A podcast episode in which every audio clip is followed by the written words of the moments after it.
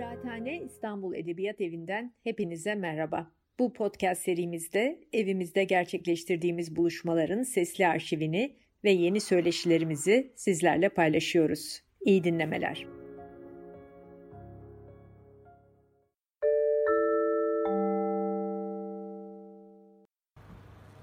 Um, hello and welcome to Who Are a Few in Many Places.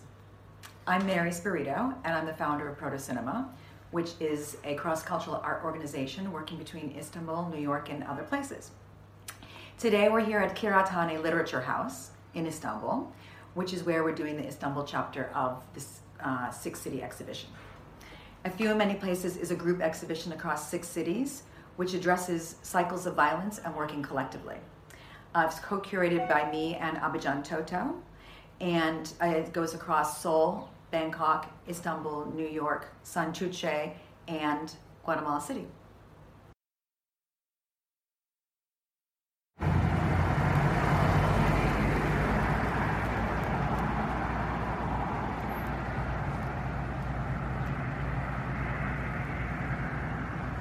Next, we're going to Santurce, which is a neighborhood in San Juan, Puerto Rico.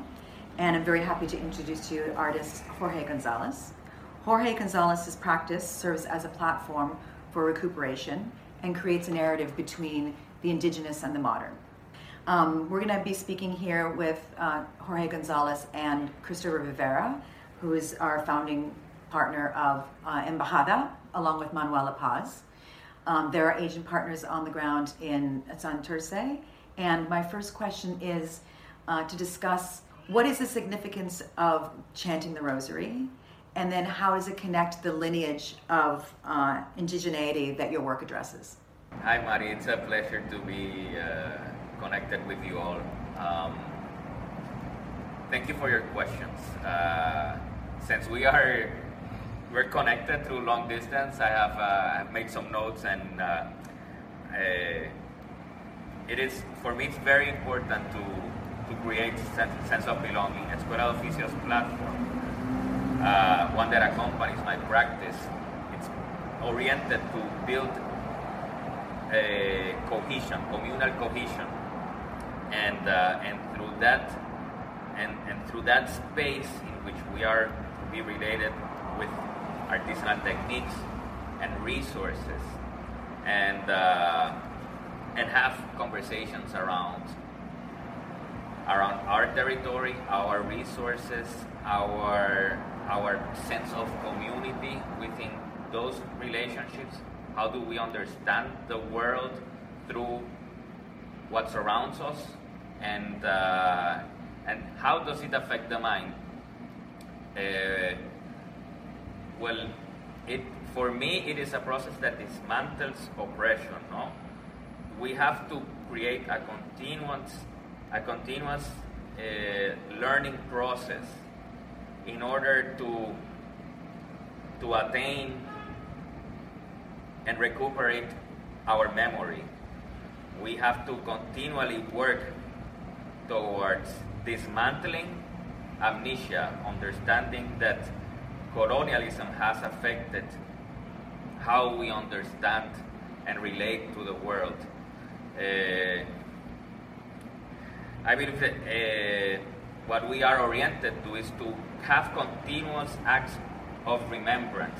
And what we will extend to in, in, in uh, a few in many places is that space in which we are to relate through, through different acts, ceremonious acts, with remembrance, celebration, and empowerment for what is needed to face oppression, to face violence, to empower for a fight. And those are clear uh, inheritances from, from our indigenous peoples. No? I know you're working with lots of people there. Please tell us who you're collaborating with in San Santurce. What does a sense of uh, communal belonging do neurobiologically? What happens in the human brain when we feel like we belong? When you work with all these materials and in these specific ways, how does that link us now to our ancestors, what we inherit, and then also cycles of knowledge? so thank you, Maria. Uh, in considering that we are to to have a program of activities that uh, that brings uh, together the the chanting of the Rosary, which is a a traditional festivity that happens in May in Puerto Rico, and here in Santurce, it is a place where the tradition has uh, settled uh, within the Afro-descendant community for, for many years. So uh, it survives through through uh, through different communities organizing themselves to have these festivities. Uh, which is and, and when I I want to uh, to highlight that it is uh, non-official festivity, that it is a promise kept by individuals or communities.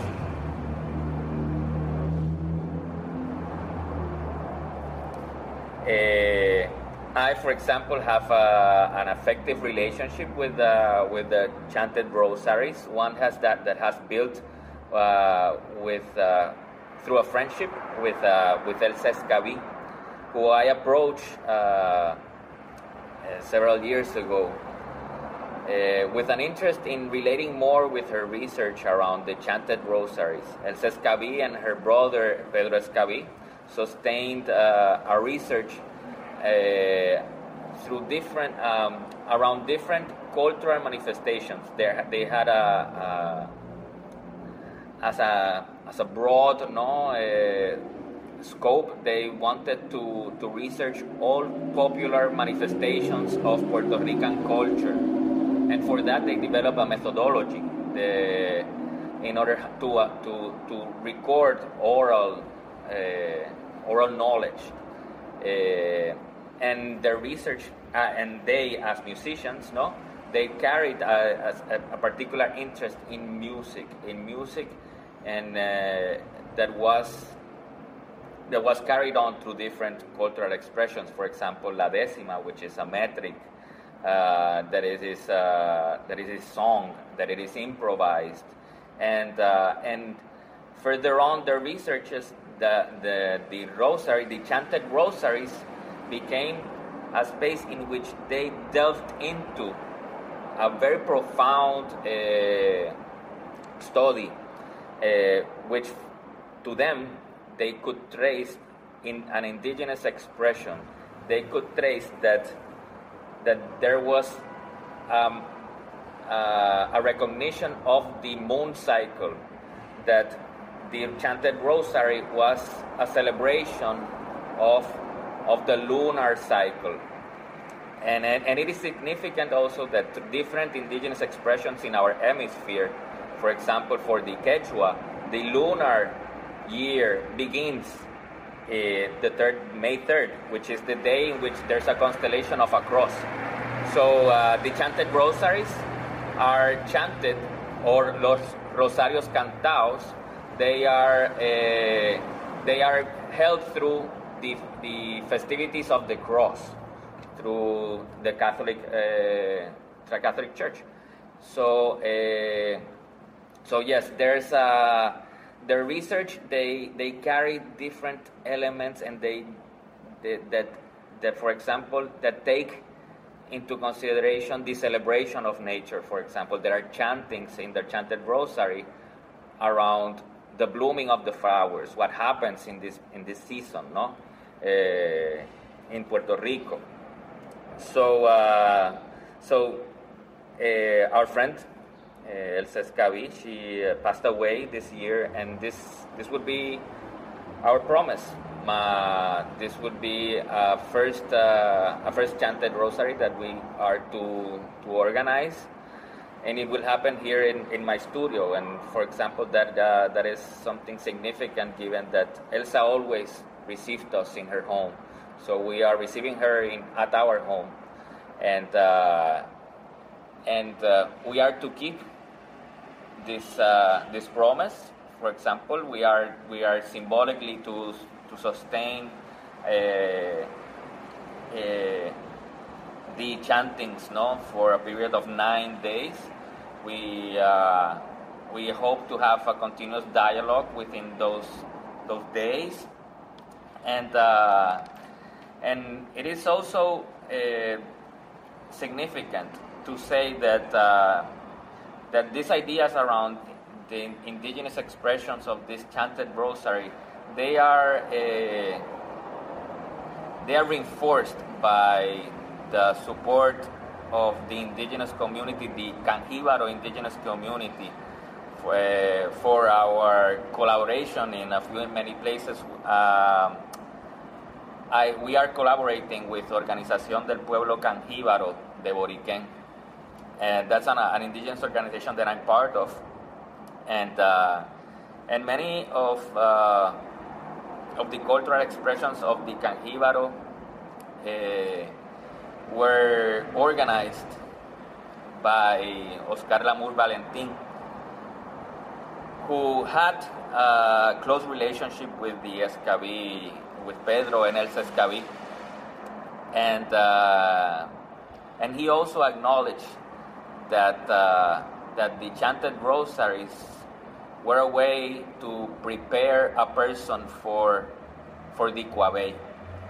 Uh, that the rosary that it is used, it is, it is uh, a seed rosary that I have some, some by, by, by here, by a basket here. So this would be the, uh, how would you say? The beats, the beats that uh, that that one is to have contact to when doing the rosary. Something in, something significant also that uh, that happens in the dialogue is that that it is an abacus. That this beat structure is an abacus, and that in its way also relates to to a calendaric structure. But the but through Oscar Lamour Valentin, who we are also having present in for our uh, acknowledgement and remembrance act. Uh, he uh, presented that this that this use to have this contact with the beat and that what it is chanted to uh, prepares the soul for Coaybay, the place where the, the dead dwells. No? Uh, so, uh, so, so, uh, so, yes, we are we are to have more conversations around Canjibaro worldview to pay respect to to to those who have influenced our our our practices and what we are driven to in, in our work.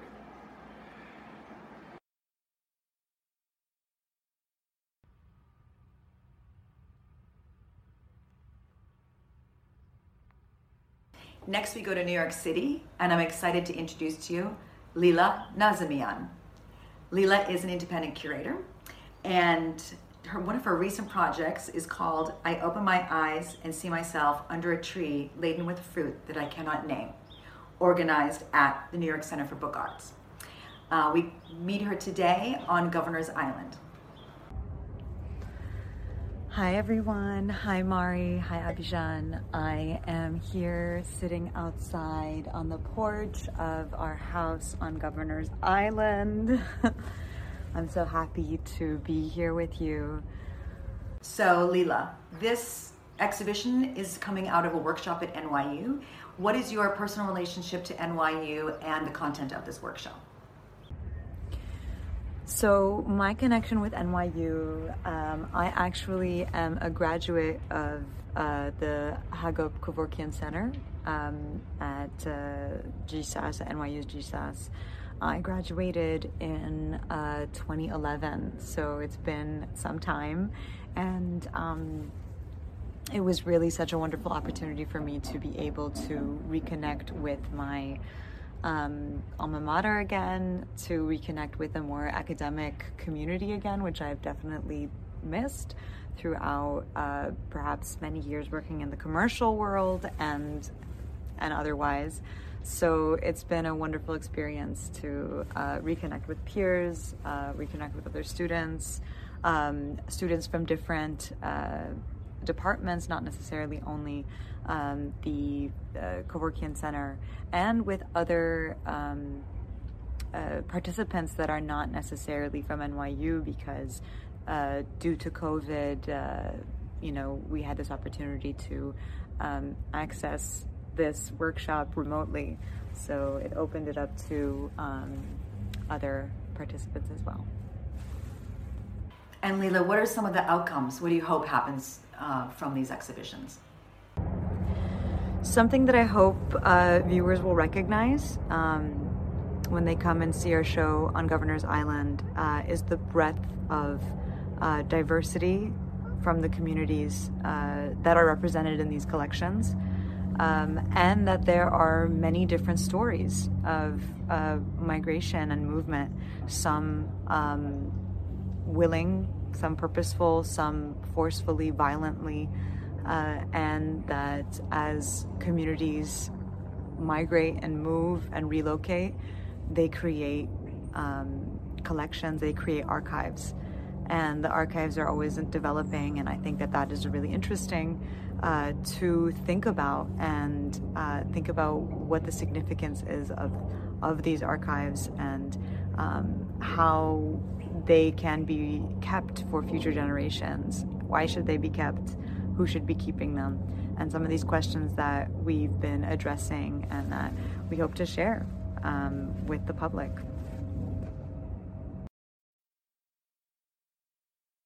Here in Istanbul, we're partnering with Kıraathane Literature House, and our agent partner on the ground is Alper Turan, who's an independent curator and researcher based in Istanbul and Berlin.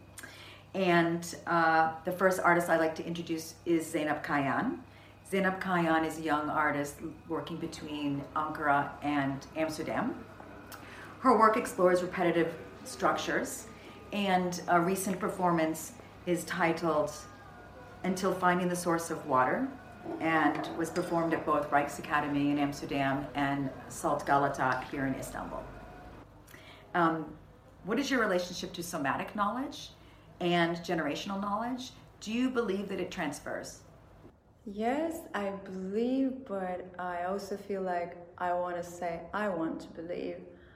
I mean, especially if I think in a small scale, like from my personal experiences, the mistakes I make twice, or the experiences of my friends and family, I believe we all look for the absolute good, but then we just don't have this immense or maybe we can even say supernatural attention. And then we don't know how to sustain this attention and sometimes we don't even know how to allow it to develop. So i guess i at least i believe that if we have enough patience and concentration then i do believe that we can make a change on our behaviors and but still, there is also this fact that I think we have to be actively practicing it every day to change our behaviors. Human beings have the capacity to alter our behaviors and not to repeat histories, not to repeat the same behaviors? Uh, I know somatic knowledge as learning from our environments, not only with our brains or not only in a conceptual way, but also with our bodies and that we can separate this too. And it's also, I think, an everyday, uninterrupted, continuous experience, also unconscious. And in this sense, particularly in my work, it's interesting to discover sometimes how much tension I have in my body and how it affects the work. As I usually work with some movement experiments and interacting with myriad of items. And sometimes it's the reverse, actually, how much attention um, um, creates the work itself. As for various movements, sometimes you need this degree of tension in your body. And generational knowledge, I do believe it transfers because, in the end, it is this internal awareness and communication with all our environments and we're all affected and we all affect everyone and everything. So I think it transfers. Next, I'd like to introduce Catherine Hamilton. Catherine Hamilton and Dennis Torton collaborate on a long term project called ARC. And fortunately, Catherine's in Istanbul right now. Based between Istanbul and New York, Catherine comes from theater and works with issues related to technology and specifically VR. So, first question. Um, can you tell us how VR has altered our perception, like humans' perception of the world? Um, I think this is what we are kind of exploring in this project ARC. Uh, so not only the way that it has changed our perception so far, but the ways that it will go on to change our perception as it becomes um, more commercially accessible and as it's used in different industries and things.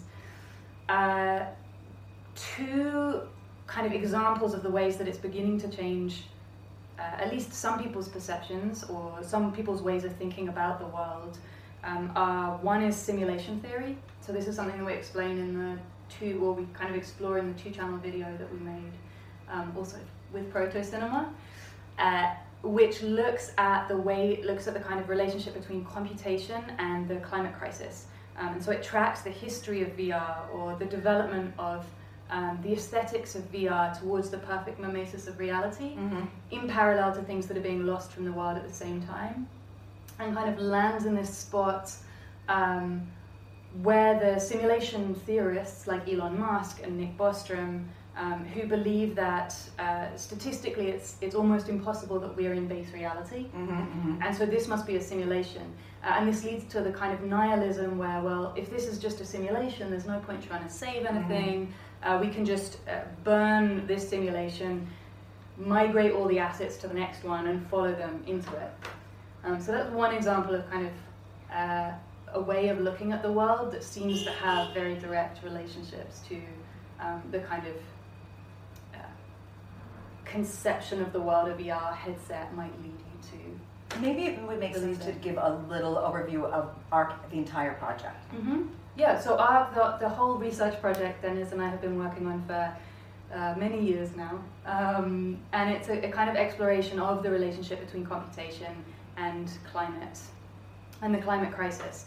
Uh, and so in the two-channel video, we look specifically at uh, this the development of the uh, aesthetics within VR towards the perfect mimesis of reality, mm-hmm. as I said, with things that are being lost from the world.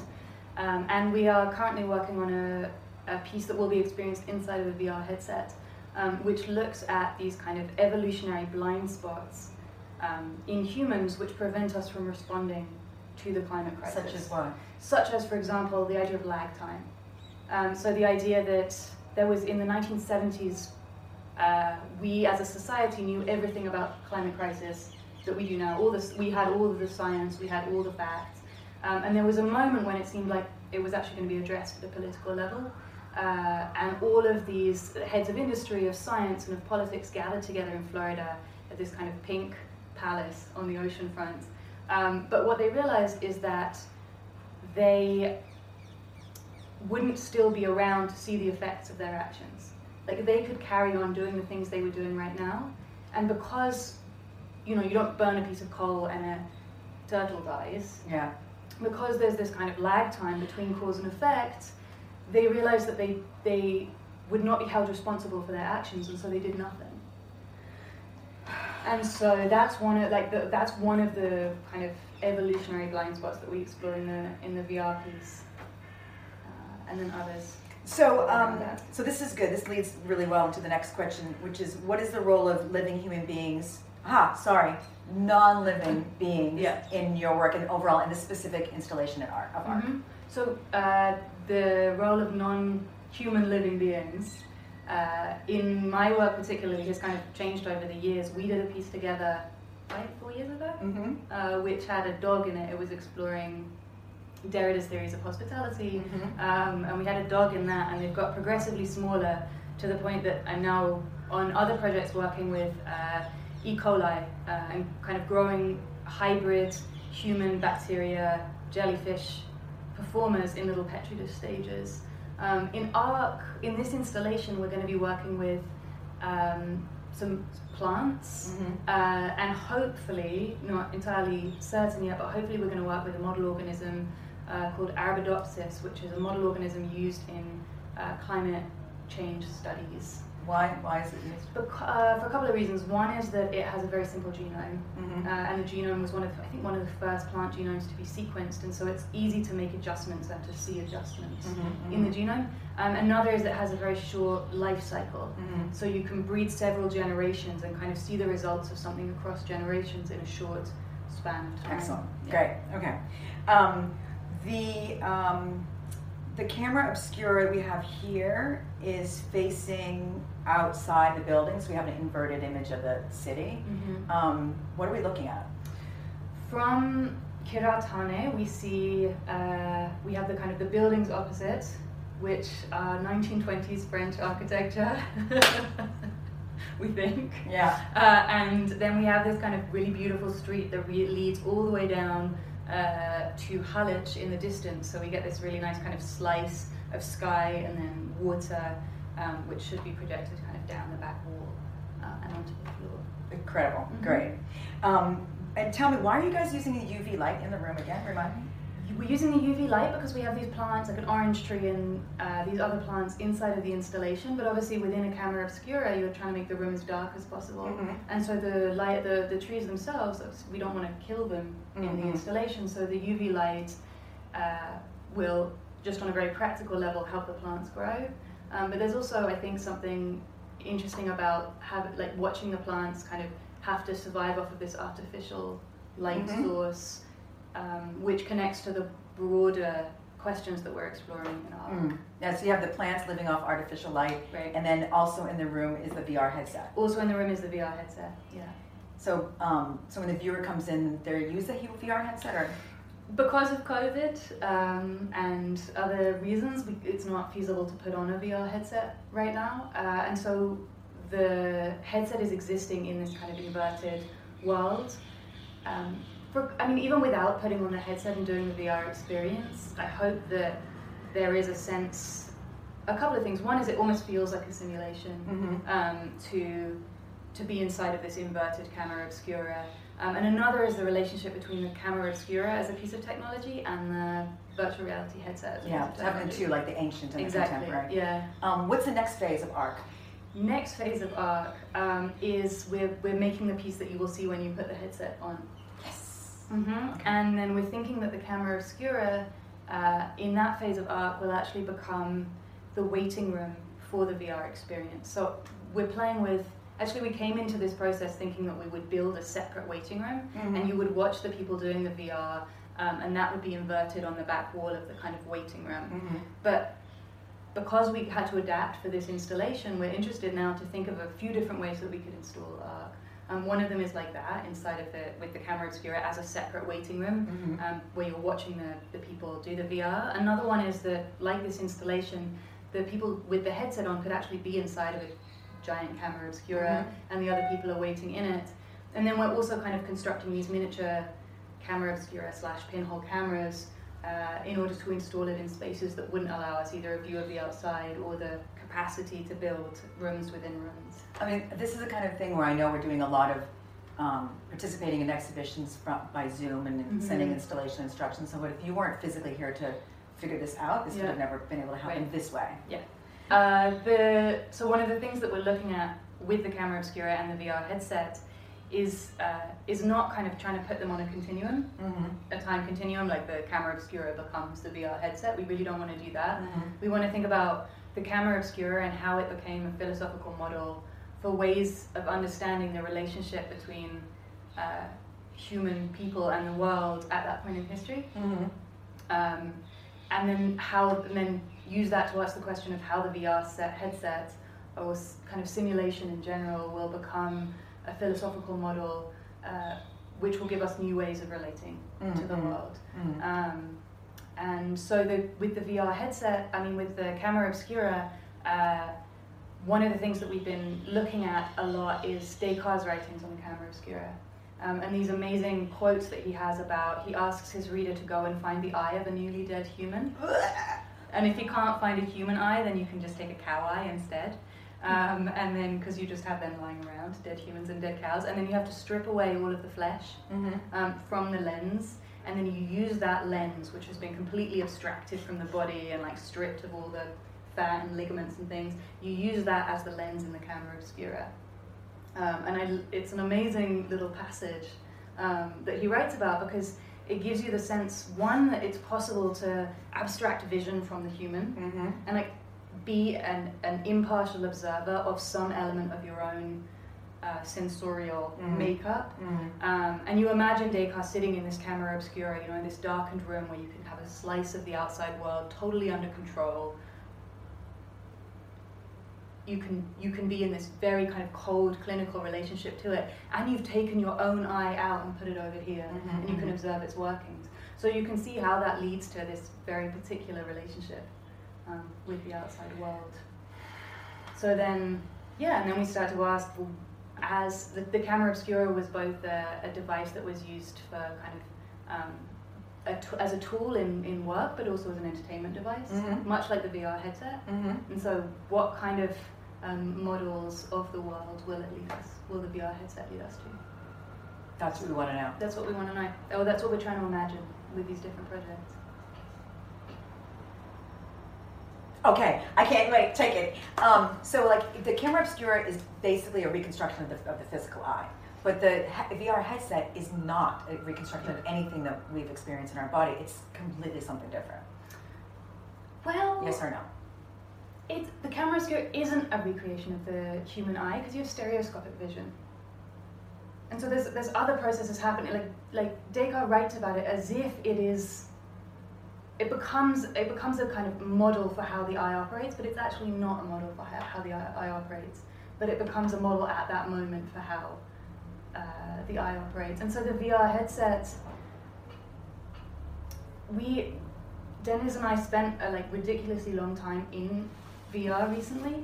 Yeah. Uh, yeah, it was terrifying. In this particular game, which has incredible graphics, so that you actually feel like you're in the physical world. Like the graphics are the best. It's the, the cutting edge of VR right now. Mhm. And when you take off the headset, you have you lose all depth perception in this world because your eye has been trained into another kind of depth perception. And that was only like three hours or four hours or something. I mean, it was 20 minutes. but I took off that headset and I couldn't, I felt like I was tripping and I couldn't, I was trying to talk to someone else and I couldn't tell where she was and I couldn't walk across the space because I felt like I was just going to fall off the edge of something. Because I had completely and utterly lost, I could see the lines of where the walls were, but I couldn't tell where they were in space. and that's Um, 20 minutes. And that's 20 minutes, yeah. But of course, you know, when people first saw film, they thought the train was Yeah. coming at them. Yeah, so yeah. I'm sure that our brains will adapt. Um, but it is a different kind of uh, way of seeing that our eye, that our brains need to. But it is running to. running towards being a brain in a jar connected to a computer. That's one way. Like Nick Bostrom, I think he argues that we're not going to be brains in jars. That we will actually be in the simulation ourselves because the kind of like wetware will be too. The wetware is too complex to manage. So we'll just mm-hmm. end up in the simulation. Oh, well, that's much Yeah. more assuring. Thanks. Yeah. Okay. Introducing Abhijan Toto, who is my partner in A Few and Many Places, as well as co founder of Forest Curriculum, which is a multi platform project for research and mutual co learning. It is focused on uh, South and Southeast Asia, and Abhijan is based in Bangkok. And now I want to hand it over to Abhijan. Abhijan, can you tell us um, what's going on in Bangkok? Uh, what's, what are the conditions uh, and the context that you're in right now? Um, hi, so we're here in Bangkok. We're in the Monitor Lizard House, which is in Chinatown in the Charoen area of Bangkok. We're right now we're sitting and scoping out how the exhibition is going to look for a few and many places.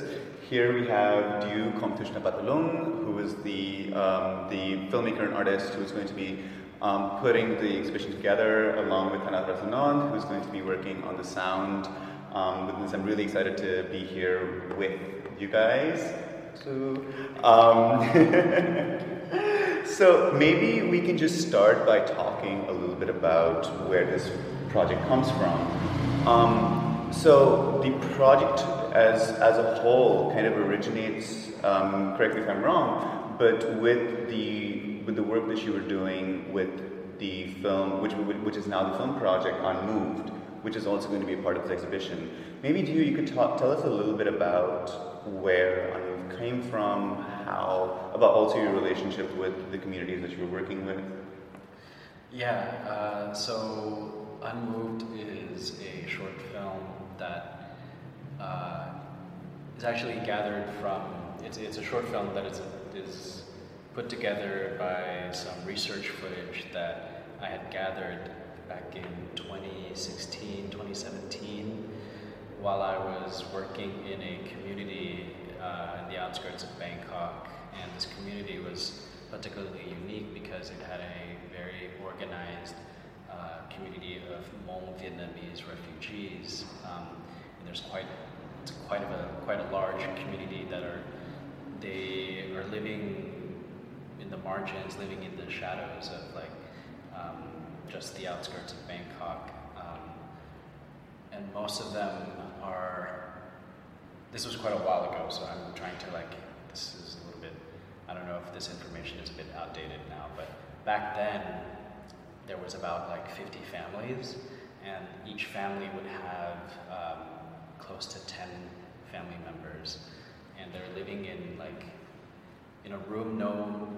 Actually, this is quite big for uh, for, for, for, for like one building there, and one building there would have about five families living in like a space much smaller than this. Mm-hmm.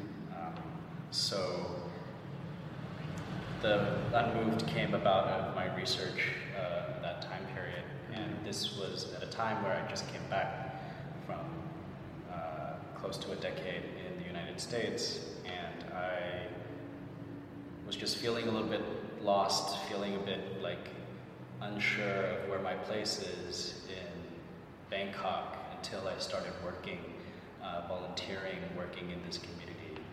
And I've just found it quite uh, striking that this is a community that is like just right here in our in, in, in the outskirts of Bangkok that people don't really know about and people don't really um, realize that we have this community of refugees that are kind of like a remnant of like their situation is a remnant of something that happened 50 years ago you know like the uh, the whole Vietnamese War, and actually all of that is also a remnant of something that happened way, way longer. Um, so yeah, so I was very interested in doing that, but uh, at that time, my research kind of hit a wall mm-hmm. uh, in a way, and so I pivoted to doing a different documentary. Um, but now was a when when Toto came came and talked to me about doing a show, I felt like, okay, like this is a good time to bring that footage back and like uh, find a different space, a different way for um, what that work was supposed to be about. So uh, that that was that was how about, and now with this uh, project, it's a continuation of that time period of what I was doing in that time period mm-hmm. um, which was you know collecting research, collecting footage, um, using different ways of collecting and gathering footage, um, and which all those different ways like resulted in different ways of seeing and understanding um, the things around me. So. yeah. I mean, yeah, I maybe speaking to that a little bit more. Um, I think one of the things that is also to me very interesting is that within the context of working with, you know, within these very, very tenuous, yeah, within these very, very tenuous contexts and um, and situations, um, navigating them in various ways, you also have a lot of very in-depth personal experience with working with these um, these communities, both both with the community that you just mentioned, but also people that have been detained uh, within Bangkok. But in addition to that, another thing that that you've continued exploring is the is the production of the image. And I think that that's something that's really interesting within this body of body of work. Uh, your interest in broken cameras, your interested your interest in um, what I mean in, in, in, a situation of like highly reproduced images, you're often working with things that are extremely lo-fi, sort of, sort of together. And maybe I was wondering if you could talk a little bit about the relationship between these. Yeah. Uh well, it started out because I was really, really tired of trying to. When you're recording, you're also creating, right? When you're using a camera, you're. It doesn't just like work on its own, but um, you're placing, you're choosing to use a camera, you're placing it, you're creating that image. But I got very, very tired of trying to create an image that is like almost perfect to like what I had envisioned, and I think that was a process that was very dead to me. Um, so I started becoming interested in uh, cameras and devices that doesn't give me that much control. So I started using this very like uh, low quality knockoff um, GoPro camera um, to start recording uh, the things that I see, images, um, in, in almost like diary journalistic fashion. And I like using those kind of cameras because I couldn't, like, I mean, yeah, I, there, there's still some control, but uh, it feel it felt like I was negotiating Mm. on how to use, um, how to create that image with that Mm. device and with the technology. Mm. So there's that. There's this lo-fi uh, GoPro cam- camera, but there's also the um, like a very old Panasonic point-and-shoot camera that uh, I've used before for another show called um, "Do You See the Sky Falling?" and um, and also it's going to be in this show as well, and it's a continuation, like, an expansion of what I was doing then, because I'm quite very much fond of this, the images of from that came from this camera. Mm. Um, Yeah. also because that it, it's a camera that belonged to my mother, Mhm. And when I found it, it was just under like in a shelf, like tucked away somewhere. On its last And- legs. Yeah, on its last legs, and but but you know, you, you, you took a look at it, you open it, you turn it on, you're thinking this thing doesn't doesn't work, no way. Um, but actually, when I started, you know, hitting the shutter and like when I started recording uh, videos, it actually still records, you know.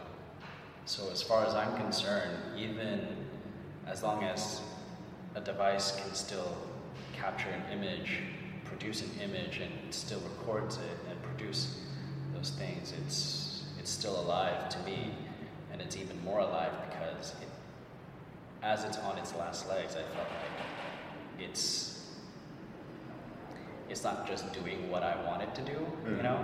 It refuses to give me that. It's doing what it wants to do Mm. and I can only, at my best, negotiate the image of what that is.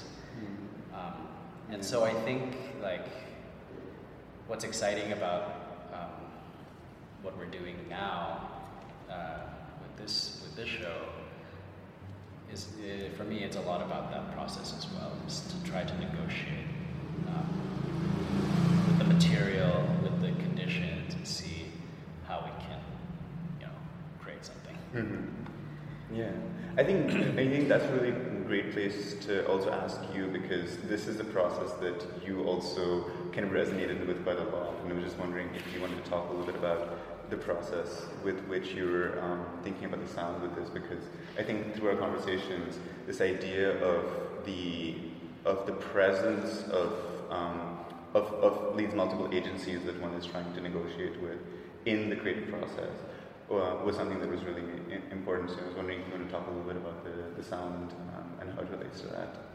Yeah, for for the sound sound part, I think yeah some so I, yeah I, when I heard the, for the dual idea about like okay displacement as the like the main theme for this work. Gotta talk about that. you guys are editing this, Yeah. right? Gotta put it all together. Yeah. So so uh, so I, I just thinking like okay about the displacement and like uh, that do try to like uh, recite himself into like when he Yeah. back from the US to the Bangkok and and like a little bit like confusion Yeah. start in, in your brain mostly. And, and I I think like it's, it's, it's kind of like inspired me about the, the, the work working process about like uh, to like uh, in terms of sound if I can like record something in some places. But uh, if if that sound that I record for example like I, I record something experimented with something like just record something in my bedroom that uh, it's just like the ambient sound in of my bedroom and like something outside the bedroom.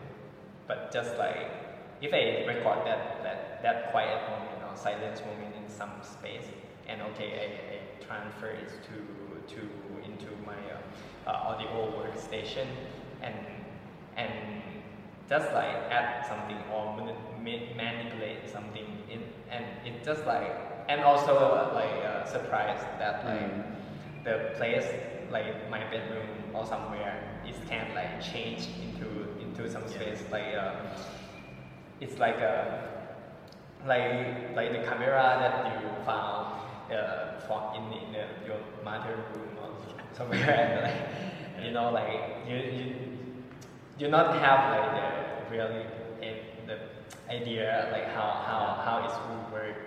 But uh, for in terms of sound I, I try to try to express the mood of that feeling as well. So so I think like it's if I if I try to working on this way, like record some something in some place, and then and then finally like manipulating by by use the just that sort of sound and just manipulating to something that is not is is is changed from the from the from the first state into another state, and it, I think this is also like. Uh, make me uh, uh, try to express like the, the theme of like displacement in, in, the term of sound mm-hmm. as well. And maybe like it's, uh, it's still like I feel like this is still like in the early process, so mm-hmm. probably it have something to experiment more or like to to test with the idea of displacement and the idea of like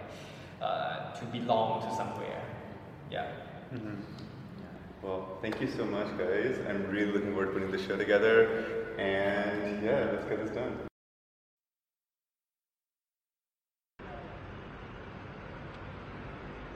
So, asking from Bangkok, who is Welcome to Ogasawara and what is the collective attempting to achieve through this project? 어, 먼저 우리는 바다에서 왔다라는 프로젝트에 대해서 소개를 해드리려고 하는데요. 우리는 바다에서 왔다라는 프로젝트는 어, 우주집 국적 없음 또 경계 없음이라는 키워드를 가지고 궁극적으로는 오가사와라 제도라는 곳을 향해서 항해하는 그 정말로 배를 띄워서 같이 이동하는 것을 목적으로 하고 있는 프로젝트이고 지금은 그 항해를 준비하고 있는 단계에 있습니다.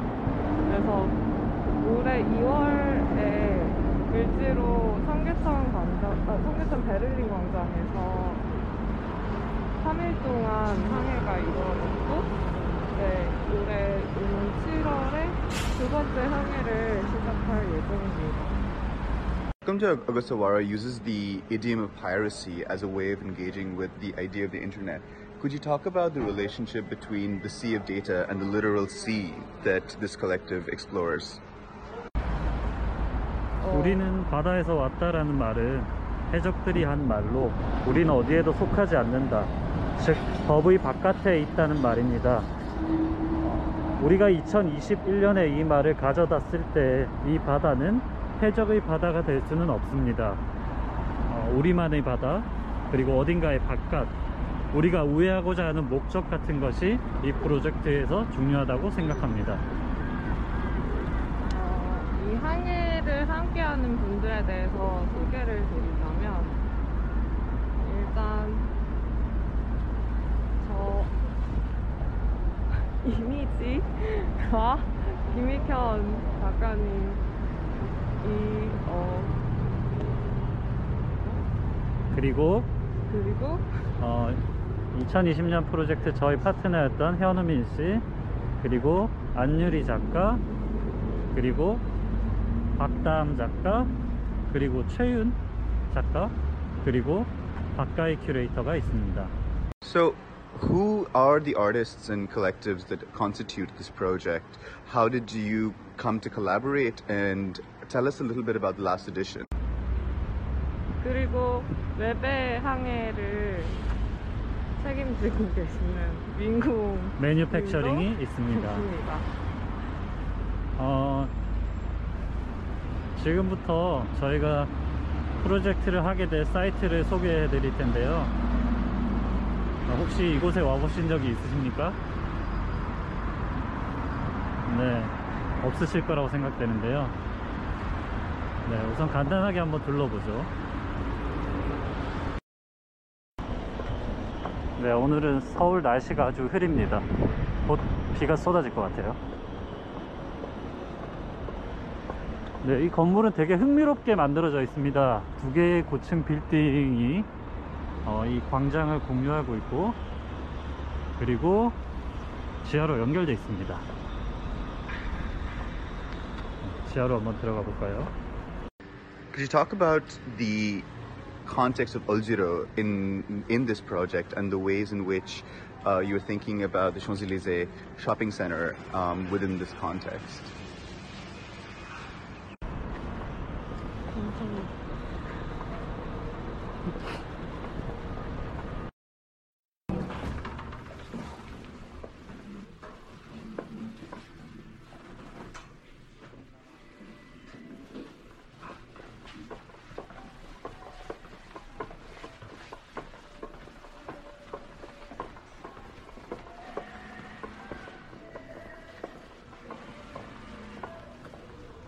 어, 지금 보시는 공간은 샹젤리제 지하상가라는 의지로에 위치한 공간이고요. 1988년에 의지로에 프랑스에서 온 프랭상 백화점이 입점을 하면서 생겨나게 된 공간이고 이 빌딩에 있는 위에 있는 쇼핑 공간은 다 사라지고 지하 상가만 남게 된 그런 공간입니다.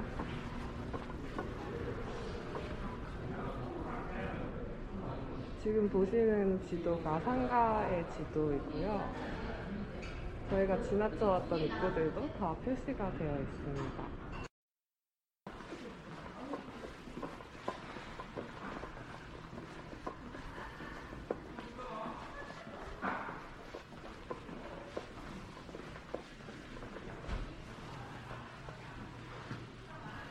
네, 여기 식당이 있기 때문에 지금 보이시는, 보이시진 않겠지만 음식 냄새가 이 공간을 채우고 있습니다.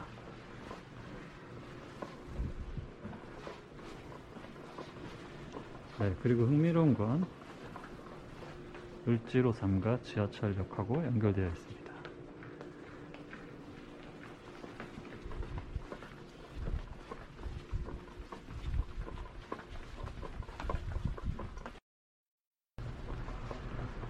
여기 아주 인상 깊은 타이포가 있습니다.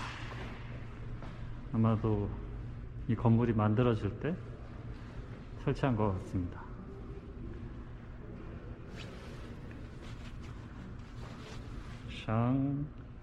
샹제리제 지하 상가 여기는 이제 어, 프로젝트에 참여해주신 해적분들이 이 상가와 아까 보여드린 외부 공간에서 작업들을 마주하고 마지막에 모이게 될 장소인데요. 굉장히 오래된 커피와 전통 차를 파는 티하우스입니다. 이곳에 오시면 이런 것들을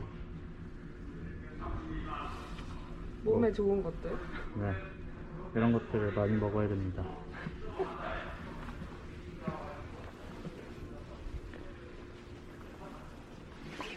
잠깐 내부를 보여드릴까요?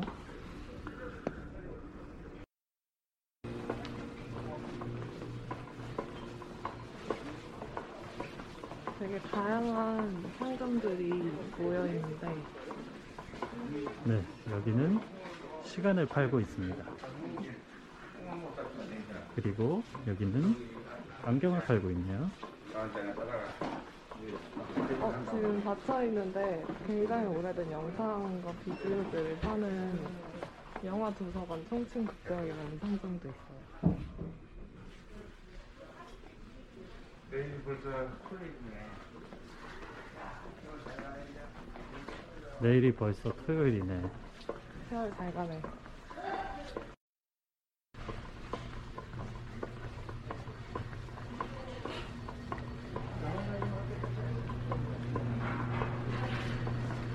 여기가 약간 미로같이 느껴집니다.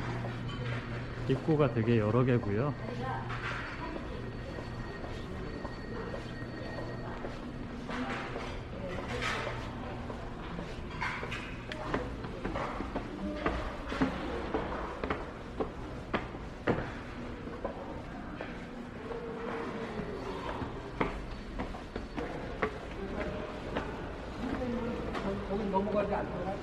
그리고 이곳은 아까 제가 저기 바깥에서 말씀드린 것처럼 어, 이두 건물의 사이 공간입니다.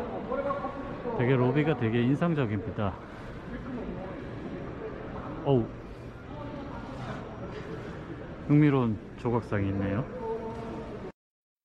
어, 이 장소가 흥미로운 지점이 양 건물과 지하 상가까지 다 아울러서 어, 연결하고 있는 통로 같은 장소입니다. 80년대에 지어진 건물답게 장식적인 요소도 많고 이렇게 로비 공간을 흥미롭게 건축한 것 같습니다. 그, 이제 여기 잠깐 서서 바다에 대한 얘기를 해볼까요? 네, 그러시죠. 저희가 항해하고자 하는 바다라는 공간이 가진 불균형 혹은 어, 같지 않음에 대해서 이야기를 해보면 좋을 것 같은데요. 네. 어, 어, 우선 바다는 되게 많은 영역이 음, 주인이 없는 즉 공해입니다. 그곳에서는 누구나 자유롭게 항해를 즐길 수 있고 어, 그리고 어떤 활동도 할 수 있습니다. 다만 어, 어떤 국가의 주권으로부터 이렇게 보호받지 못하는 어, 무법지대이기도 합니다. 그리고 지구에 있는 바다의 대부분을 대부분의 바다는 사실은 공해입니다. 어, 저희는 이런 점이 흥미롭다고 생각했습니다. 어, 인터넷이라는 것이 어, 초기부터 바다에 비유되어 왔고 그곳에서는 되게 많은 자유를 가지고 어, 서핑을 하고 어, 즉 항해를 할 수 있다고 생각되지만 어, 실제로 지금의 인터넷이라는 것이 그렇, 그렇게 우리가 상상한 것처럼 발전되지는 않았잖아요. 어, 그래서 이 바다의 개념, 공해의 개념을 빌어와 어, 웹이라는 공간에 어, 일종의 새로운 공해를 만들어내는 것 혹은 연결되지 않을 것 같은 것들을 연결 내는 것 그런 것들이 저희는 프로젝트에서 중요하다고 생각하고 있습니다. 특히나 이번 항해에서는 그 연결하는 지점을 공간보다는 시간의 축 위에서 연결되도록 만드는 것이 저희 목적이기도 한데요. 어, 이 의지로 지금 보여드린 공간들이 가진 장소성과 그리고 어, 이곳에 투입하고 개입하는 해적들이 만들어낸 시간의 축 사이로 어, 저희가 이야기했던 그 항해하고자 하는 바다에서의 연결 더 다른 새로운 연결들을 만들어 가려고 합니다.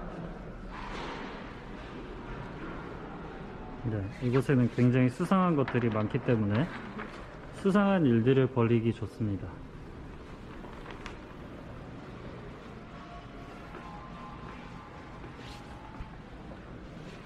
저희가 보는 시점이 어떤 지도를 내려다 보는 조망하는 관점이기도 해서 되게 재밌는 것 같아요.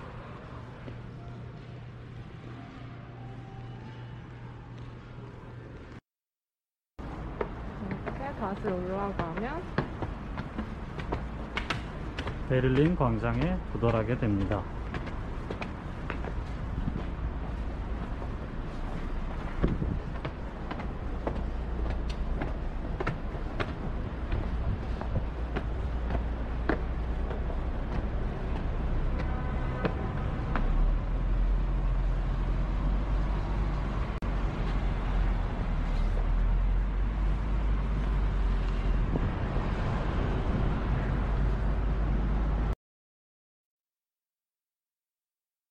So from Bangkok to Guatemala City, um, I'm going to now introduce our colleague um, Esvin Alarcon Lam, who is an incredible artist, organizer, and curator, and the founder of Pagoda Imaginaria, a space in zone in the zone one of, of Guatemala City, which is focused on the histories of East Asian presence in Latin America, alongside thinking about collectivity and um, collective practice in, in this context. So Esvin is going to tell us a little bit about the project Pagoda Imaginaria and the practitioners who are taking part in the exhibition that is part of A Few in Many Places.